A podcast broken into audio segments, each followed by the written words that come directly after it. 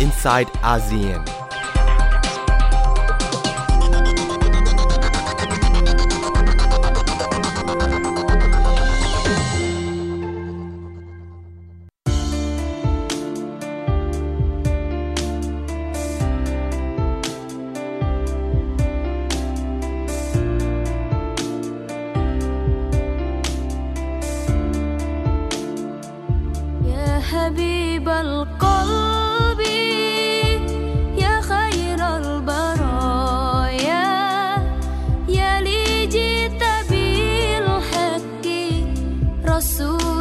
he did.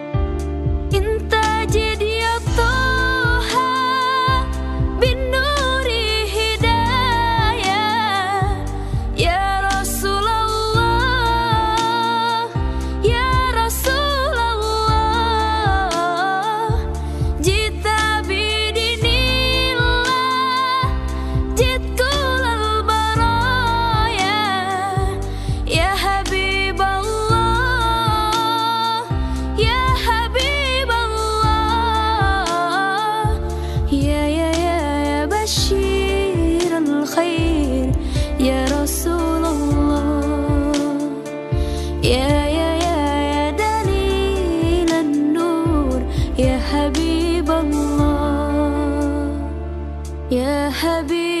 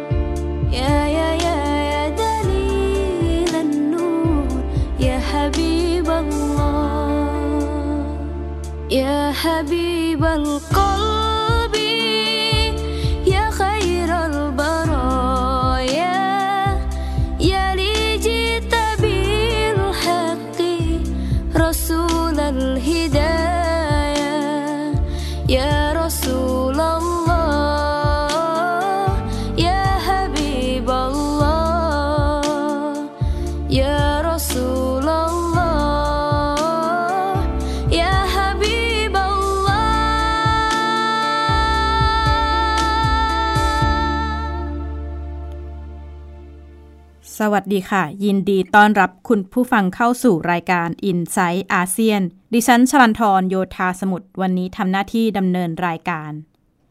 ช่วงอาทิตย์ที่ผ่านมาก็ข่าวสำคัญข่าวใหญ่ก็คงหนีไม่พ้นนะคะ ข่าวของพลเอกเปรมตินสุรานนท์ถึงแก่อาสัญญกรรมนะคะพลเอกเปรมตินสุรานนท์เป็นประธานองคมนตรีและรัฐบุรุษ ถึงแก่ถึงแก่อาสัญกรรมไปเมื่อวันอาทิตย์ที่ 26 พฤษภาคมที่ผ่านมา ในวัยที่ท่านย่างเข้าสู่อายุ 99 ปีนะคะ ช่วงอาทิตย์ที่ผ่านมาทั้งสื่อต่างชาติ ผู้นำประเทศต่างๆ ก็ได้ร่วมส่งสารแสดงความไว้อาลัยหลายคนรู้จักพลเอกเปรมในฐานะบทบาทผู้ที่อุทิศตนให้กับสถาบัน บทบาทของพลเอกเปรมยังเป็นที่รู้จักในฐานะทางด้านการเมืองการทหาร แต่อีกบทบาทหนึ่งที่ เรียกได้ว่าโดดเด่นไม่แพ้กันคือความสัมพันธ์ระหว่างประเทศแล้วก็บทบาทในอาเซียน 31 พฤษภาคมที่ผ่านมาเราจะเห็นภาพทูตเอกอัครราชทูต เจ้าหน้าที่ระดับสูงหลายคนในหลายประเทศเนี่ย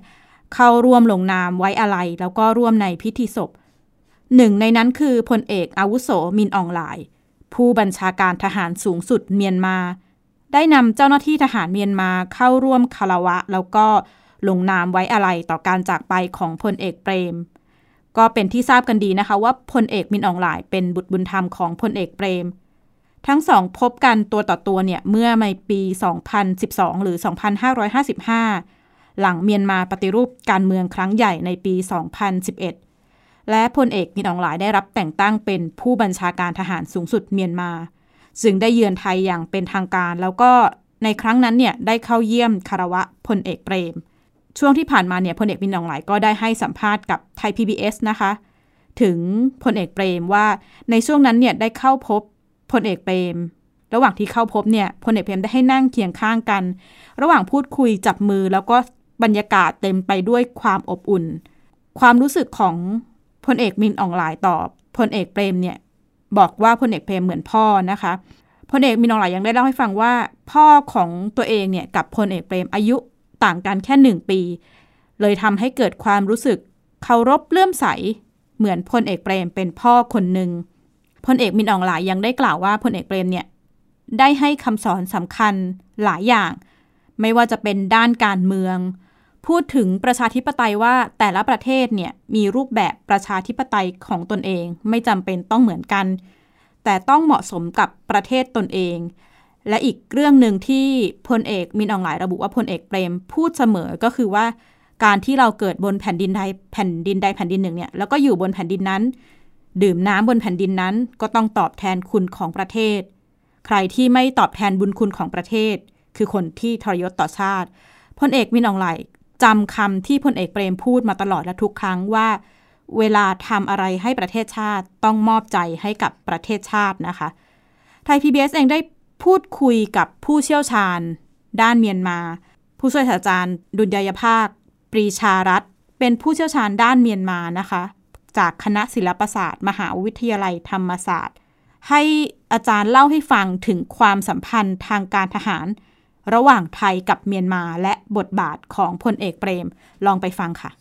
พลเอกเปรมก็เป็นเป็นแกนเป็นแรงบันดาลใจ เป็นตัวเชื่อมความสัมพันธ์อย่างหนึ่งนะครับ แต่นี่เป็นความสัมพันธ์แบบไม่เป็นทางการใช่ไหมครับ เพราะว่าเป็นความสัมพันธ์แบบ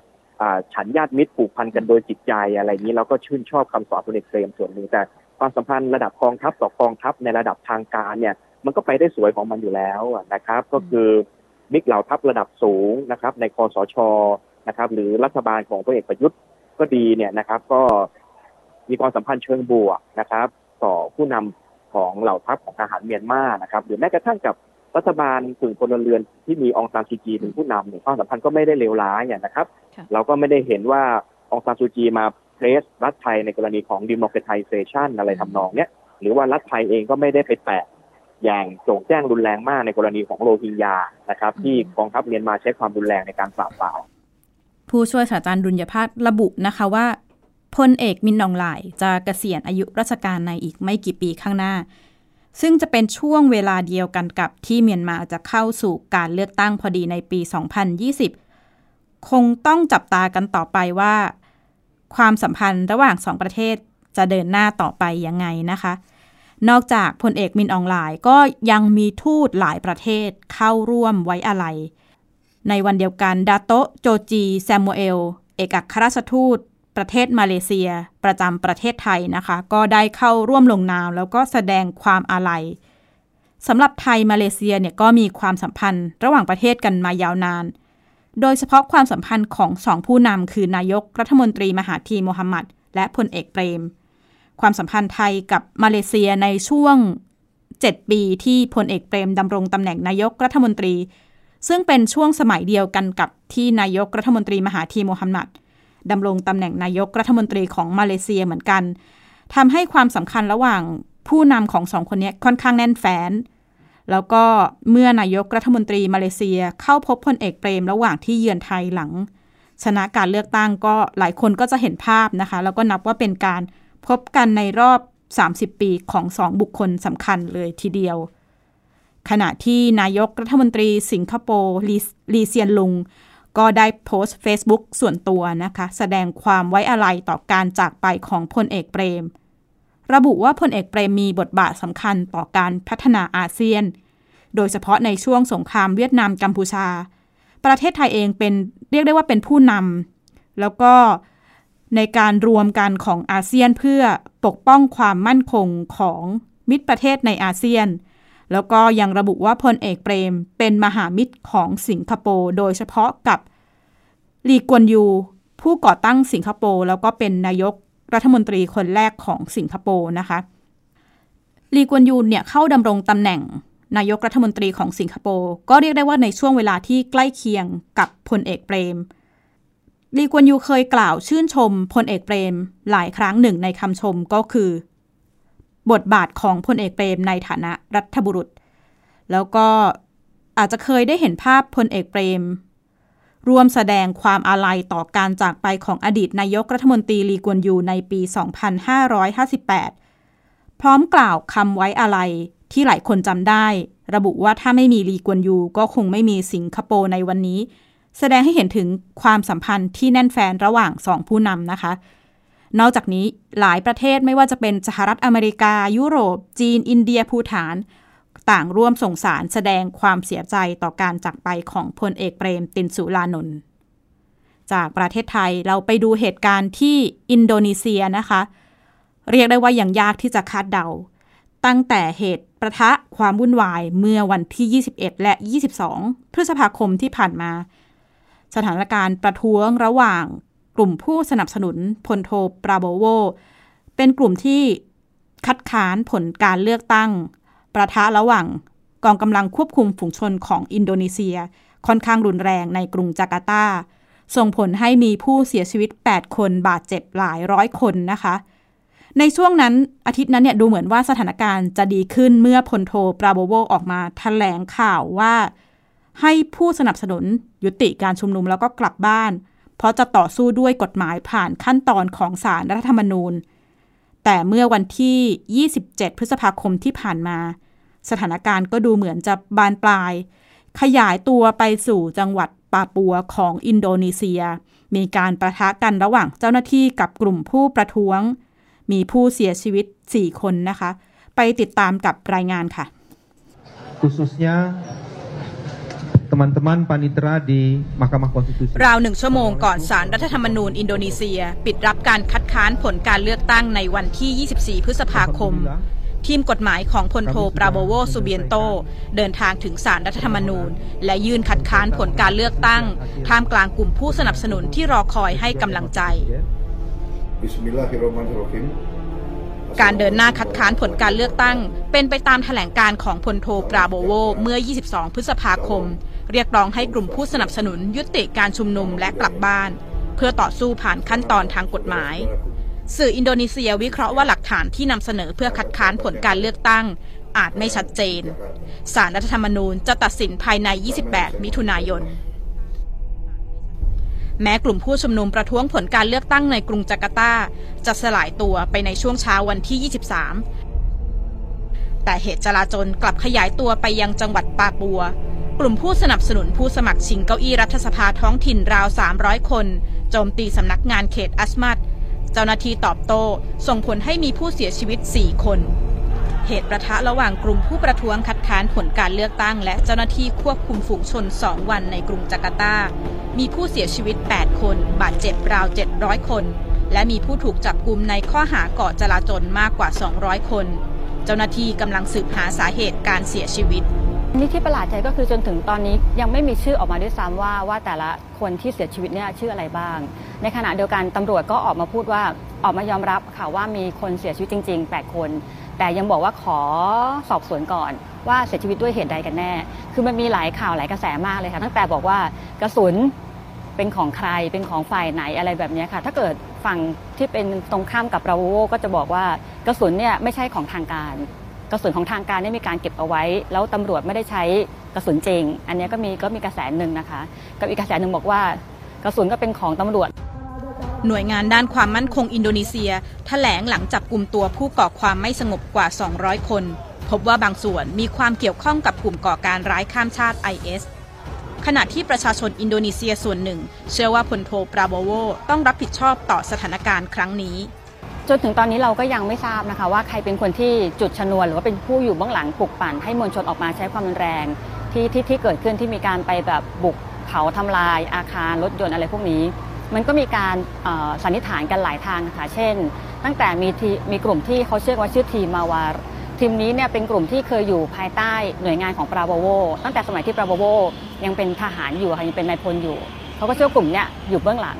แล้วก็มีบางคนก็เชื่อว่าเป็นกลุ่มอันธพาลนอกพื้นที่ แต่ว่าไม่ว่าจะเป็นกลุ่มไหนเนี่ยเขาเชื่อว่าปราโบโวเป็นผู้อยู่เบื้องหลัง ไอ้กระแสแบบนี้เนี่ยมันก็สะท้อนว่าคนจำนวนไม่น้อยเลย ก็รู้สึกว่าปราโบโวเนี่ยต้องรับผิดชอบต่อความรุนแรงที่เกิดขึ้นอย่างเงี้ยค่ะตัวเองก็เลยมองว่านี่อาจจะเป็นสาเหตุหนึ่งที่ทำให้ปราโบโวยอมการเลือกตั้งของอินโดนีเซียถูกมองว่าเป็นการขยายความขัดแย้งทางศาสนา แต่ผู้เชี่ยวชาญมองว่าแนวคิดนี้มีผลเฉพาะกับกลุ่มหัวรุนแรง หากไม่มีอะไรเปลี่ยนแปลง โจโกวิโดโดจะเข้าดำรงตำแหน่งประธานาธิบดีอินโดนีเซียสมัยที่สองผู้เชี่ยวชาญมองว่าการเดินหน้าในอีก 5 ปีข้างหน้าอาจไม่ง่ายโจโกวีอาจจะต้องออทบทวนนโยบายของตัวเองเหมือนกันนะคะ คือนอกจากเรื่องศาสนาแล้วเนี่ยเขาอาจจะต้องมีท่าทีที่ที่ดีกว่านี้ ซึ่งซึ่งก็อาจจะยากมากเลยค่ะ เนื่องจากว่าต้องประนีประนอมกับหลายกลุ่ม อีกอันหนึงที่คิดว่าเขาอาจจะต้องทบทวนอย่างมากเลยก็คือ นโยบายต่างๆ นานาที่อาจจะไม่ค่อยเป็นประชาธิปไตยเท่าไหร่ก่อนหน้านี้ค่ะ มันทำให้กลุ่มจำนวนนักศึกษาปัญญาชนอะไรพวกนี้เนี่ยค่อนข้างที่จะเหมือนไม่ได้ support เขาเต็มที่เหมือนเมื่อก่อน อีกประเด็นหนึ่งก็คือเรื่องปัญหาเศรษฐกิจ เข้าใจว่าโจโกวีอาจจะยังอาจจะยังดำเนินนโยบายพัฒนาเรื่องนี้ไม่ดีพอค่ะ เพราะว่าจำนวนกลุ่มที่ออกมาประท้วง ไม่พอใจผลการเลือกตั้งเนี่ยนอกจากจะเป็นผู้สนับสนุนปราบโวส่วนหนึ่งแล้วเนี่ยยังเป็นกลุ่มคนที่เหมือนกับ เขารู้สึกว่าเขาได้รับผลกระทบ จากนโยบายเศรษฐกิจที่มันไม่ดีพอ ที่ผ่านมาผู้นำอินโดนีเซียที่เข้าสู่ตำแหน่งในสมัยที่สองมักประสบปัญหาและไม่ได้รับการยอมรับจากประชาชนเท่าที่ควร เส้นทางประธานาธิบดีสมัยที่สองของโจโกวิโดโดกำลังจะถูกท้าทาย ชลันทรโยธาสมุทรไทย PBS รายงาน สัปดาห์ที่ผ่านมา Amnesty International ได้เผยแพร่รายงาน เปิดโปงการก่อการร้ายอาชญากรรมสงครามของกองทัพเมียนมาระลอกใหม่ต่อชาวโรฮิงญานะคะ พร้อมทั้งเรียกร้องให้องค์การระหว่างประเทศ แล้วก็มีการกดดันพาดพิงถึงอาเซียน ให้จัดการปัญหาดังกล่าว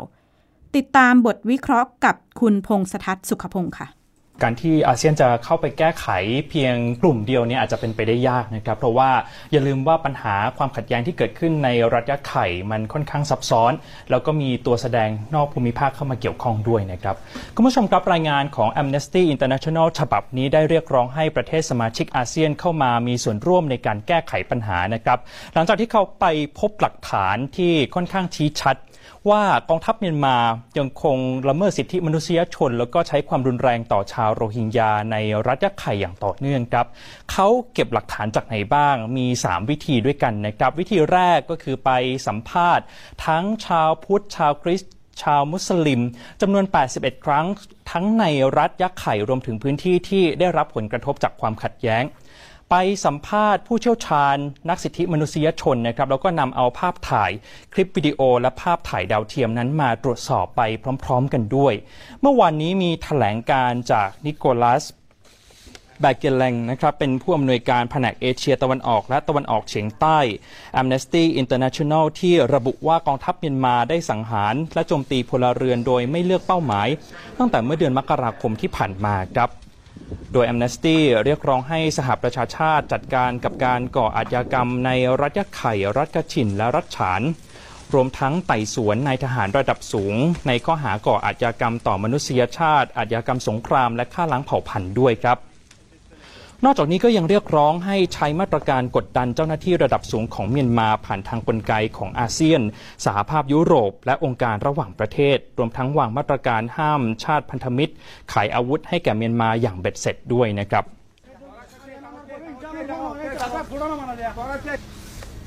แล้วชาติพันธมิตรและคู่ค้าอาวุธที่สำคัญของเมียนมามีอะไรบ้าง ผมรวบรวมมาให้ดู 3 ประเทศที่น่าสนใจด้วยกันนะครับ ประเทศแรกจะไม่พูดถึงเลยไม่ได้นั่นก็คือประเทศจีนครับถือว่าเป็นพันธมิตรทางการทูต รวมถึงแหล่งค้าอาวุธรายใหญ่ของเมียนมาเลยก็ว่าได้เพราะว่าเมียนมาเพึ่งพาการนำเข้าอาวุธจากจีนมากถึง 68%ตั้งแต่ปี 2556 จนถึงปี 2560 นะครับอาวุธที่นำเข้ามาจากจีนก็มีทั้งรถหุ้มเกราะ ขีปนาวุธ แล้วก็โดรนนะครับอีกประเทศหนึ่งก็คือรัสเซียมีความสัมพันธ์กันมาแน่นแฟนมากทีเดียว แล้วก็มีการแลกเปลี่ยนการเดินทางเยือน ระหว่างเจ้าหน้าที่ระดับสูงด้านกลาโหมของทั้งสองประเทศด้วยนะครับนั่นนำไปสู่การลงนามในการซื้อเครื่องบินขับไล่ซู 30 เมื่อปีที่ผ่านมา ส่วนประเทศสุดท้ายก็คืออินเดียครับ อินเดียนี่เขาพยายามที่จะเข้ามาคานอำนาจคานอิทธิพลของจีนในเมียนมานะครับเข้ามาด้วยวิธีไหน เขาเข้ามาด้วยการยกระดับความร่วมมือทางด้านกลาโหมกับเมียนมา เสนอว่าจะขายอาวุธเฉพาะทางให้ รวมไปถึงการจัดการซ้อมรบร่วมทางทะเลกับเมียนมาด้วย น่าสังเกตว่าทั้ง 3 ประเทศที่ผมพูดถึงไม่มีประเทศไหนที่ส่งสัญญาณไปถึงกองทัพเมียนมา ให้ยุติการใช้ความรุนแรงต่อชาวโรฮิงญาโดยตรงนะครับเพราะอะไรเพราะทั้ง3ประเทศก็ยังได้ผลประโยชน์จากเมียนมานั่นเองครับ ทีนี้มาถึงประเด็นว่าข้อเรียกร้องของ Amnesty ที่เรียกร้องให้อาเซียนนั้นเข้ามาแทรกแซงแก้ไขปัญหา ความขัดแย้ง ความรุนแรงในรัฐยะไข่จะมีความเป็นไปได้มากน้อยขนาดไหน วันนี้ผมพูดคุยกับนักวิชาการด้านการเมืองเมียนมาจากมหาวิทยาลัยธรรมศาสตร์นะครับ อาจารย์บอกว่าการแก้ไขปัญหาจะต้องอาศัยประเทศนอกภูมิภาคเข้ามาร่วมด้วย ซึ่งนี่ถือว่าเป็นโจทย์สำคัญโจทย์ที่ท้าทายสำหรับไทย ในฐานะประธานอาเซียนประจำปีนี้ครับว่าสำหรับประเทศไทยเนี่ยคงจะ กระอักกระอ่วนใจไม่ใช่น้อยกับปัญหาโรฮิงญาหรือรัฐยะไข่ทั้งๆที่ก็มีความจำเป็นนะในในบทบาทหน้าที่ที่ดำรงเป็นประธานอาเซียน การที่รัฐบาลคอสชอยู่ในช่วงเปลี่ยนถ่ายอำนาจใช่ไหมครับ จากรัฐบาลที่มาจากการเลือกตั้งเนี่ยหลายอย่างยังดิวไม่ได้นะครับเพราะนั้นในห่วงเวลาใกล้ๆเนี่ยเราคงจะไม่เห็นชุดนโยบาย นะครับหรือการประกาศวิสัยทัศน์ที่เป็นรูปธรรมมากนักจากทางฝั่งรัฐไทยนะครับผมคิดว่าสุญญากาศตรงนี้มันจะเปิดช่องให้บางรัฐในเอเชียอาคเนย์มีบทบาทเพิ่มมากขึ้นในการแก้ปัญหาเรื่องโรฮิงญา บางรัฐที่อาจารย์พูดถึงก็คืออินโดนีเซียและมาเลเซียนะครับที่เริ่มมีบทบาทมากขึ้นตั้งแต่ช่วงการประชุมสุดยอดผู้นำอาเซียน ที่สิงคโปร์เมื่อปีที่แล้ว แต่อย่างที่อาจารย์พูดไว้ก็คือการแก้ไขปัญหาเนี่ยมันไม่ได้แก้ไขกันง่าย ๆ ภายในวันสองวันนะครับยิ่งมีเรื่องของผลประโยชน์เข้ามาเกี่ยวข้องด้วย ก็อาจจะต้องใช้เวลานานนะครับ 28 พฤษภาคมที่ผ่านมาสถานเอกอัครราชทูตอิสราเอลประจำประเทศไทย ได้จัดงานฉลองครบรอบ 71 ปีวันชาติอิสราเอล ครั้งนี้วง idol group ชื่อดังอย่าง BNK48 ได้ร่วมในงานฉลองครั้งนี้นะคะ ขณะที่เอกอัครราชทูตกล่าวขอบคุณวง BNK ที่ได้เป็นส่วนหนึ่งในการเผยแพร่ความรู้ความเข้าใจต่อเหตุการณ์ฆ่าล้างเผ่าพันธุ์ชาวยิว และนี่คือทั้งหมดของ i n s i ซต์อาเซียนวันนี้ พบกันใหม่สัปดาห์หน้านะคะ แล้วก็วันนี้ดิฉันชลันทรโยธาสมุทรขอลาคุณผู้ฟังไปด้วยเพลง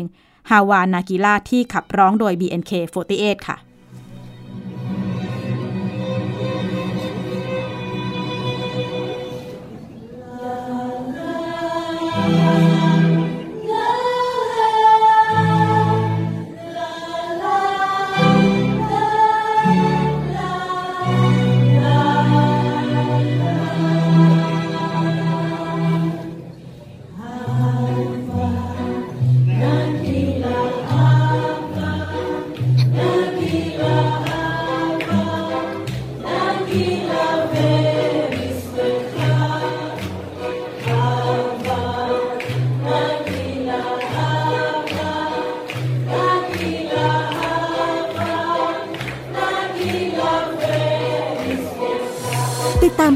การย้อนหลังได้ที่เว็บไซต์และแอปพลิเคชันไทย PBS Radio ไทย PBS ดิจิทัล Radio วิทยุข่าวสารสาระ เพื่อสาธารณะและสังคม